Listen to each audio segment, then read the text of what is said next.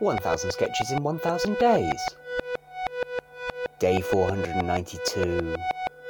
Rejected Sketch 190. Lean on Me.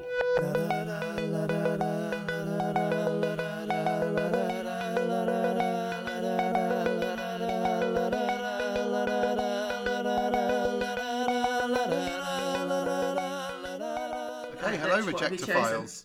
I have chosen uh, a sketch. It includes an arguing couple, so I will have Laura as wife and Dan as Jack because they hate stroke love each other on a deep level. I will have Simon as Bill and I'll be host. And just a quick tip I really want to hear some cooing when it comes up. Because I know you guys, you're really good cooers. I remember this couple number another time. So Can we not just say in the recording what's just happened? Just to fucking tell the listeners what the Yes, situation if here you is. wish. I didn't record it. I didn't record last time. We're doing this all again. Second time I didn't record it. I wasn't me earlier earlier in the evening Rich did this shit. Didn't get as much shit for it as me. I wasn't in the Like, sketch But and I didn't Rich wasn't as lead. heavily Anyway. featured. Yeah. Fair enough, right, here we go. Let's do it. Da-ba-ba! Here it is. Dinner is served. Cool. Ooh, wow. Now, I think I've taken into account all your dietary preferences and knocked up this little ratatouille. Looks delicious. He had to think about it. I did.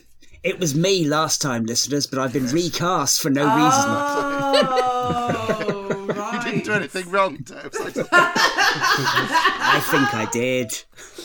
think you did anything wrong. Right. Thank you, Bill, uh, and your ghost. So ob- obviously it's vegetarian and it doesn't contain nuts. And Jackie, you'll be glad to know there's not a hint of mushroom either. Uh, I hope you like it. And does it include my allergy? Oh right. I, oh, I, I don't think I had any. Um, Jack Sprat, did you not tell them about my allergy? Uh, no, not really. I think you'll be okay. I'm so sorry about my husband. He is a terrible piece of work. You see, I'm allergic to lean. Ah, I'm, I'm sorry, I wasn't quite. Well, why don't I serve you up a portion and you can check whether it fits the bill? Right. Hmm. Yes, as I suspected. What's this? That's courgette. Courgette, right. And I think I'd be right in saying that's lean. Why didn't you have a little taste of it anyway, darling? I- I'm, I'm sorry this has happened, but I, I, I don't quite know what lean is. Lean, you know, lean. You are just saying lean. Lean, the opposite of fat. I can eat no lean, and this is 100% lean.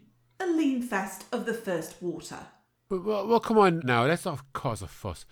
I'm sure you can eat a, a little lean for one night. You- You surely can't be allergic to things that aren't fat. Oh, can't I? Sorry, are you a doctor? Yes. Okay, so are you a nutritionist then? No, I'm an orthopedic surgeon, but I do. Well, there you are then. Don't tell me what I am and aren't allergic to. I mean, my husband Jack here, he only eats lean, ironically. He's allergic to things that aren't lean, so I can't see why I can't be allergic to things that are lean. It's one rule for the goose and one for the goose fat. Is that right, Jack? Are you allergic to fat? No, of course not. It's just that Marjorie here thinks that anyone who doesn't wholly subsist on lipids is somehow unusual, and has got it into a binary little head that I eat no fat. Come on, you eat so little fat, it's practically none. We're surely not going to quibble about trace elements. I simply won't eat this repulsive plate of filthy lean. Marjorie, you're embarrassing me and being silly. There's fat in the cheese. Eat the cheese. Oh, is there? Oh, great. Sorry, do you mind if I have a little bowl that I can squeeze the melted cheese into? That way I can let myself a little pool of non lean, and I should be okay. Uh, yes, I suppose so. Uh, fine. So now everyone has a portion. Who wants a drink? Do you have any Diet Coke? Dan changed a little line there about the cheese, which was funnier. Just riffing. Little you know. off the cuff cheese. I wonder if any of our listeners have um, have contacted you recently, Doug. They have, and surprisingly, Gosh. Hey, Dan's mailbag, Come on. Dan's mailbag, the they- I mailbag have a of complaint. Dan. I've got Mailbag. no idea who it can be. We've got so many listeners. I couldn't Well- pick just one. This is one of our Texas contingent, although lives in rural Oxfordshire. Howdy. Doesn't narrow it down. No, well, this is one of the Texas contingent living in rural Oxfordshire called Thomas. Thomas. Uh, We Thomas. knew it was you immediately did. last time we Yes, recorded this. Yeah, yeah. Immediately. Don't worry, Thomas. Uh, so he writes in to say, and this is relevant because it's also about food. I'm just catching up on old sketches, and I've got a bit of a bone to pick concerning day 384. In America, day. jam is still jam. Jelly is used interchangeably with jam, but also refers to jellied fruit juices, lacking any fruit pulp, e.g., currant jelly here. And petroleum jelly, while not taken for nutritional value, has been consumed for medicinal purposes of likely dubious benefit. So, there we go. Um, and in fact, since then, he has written in to say that jelly, as he thinks we were talking about jelly, is actually called pudding in the US, although I Mm. think he might be wrong about that. I think jelly, the wibble wobble jelly on a plate, is pudding in the US. You see, I don't think that. But with after our milk. previous Like, I think conversation. that pudding, With milk.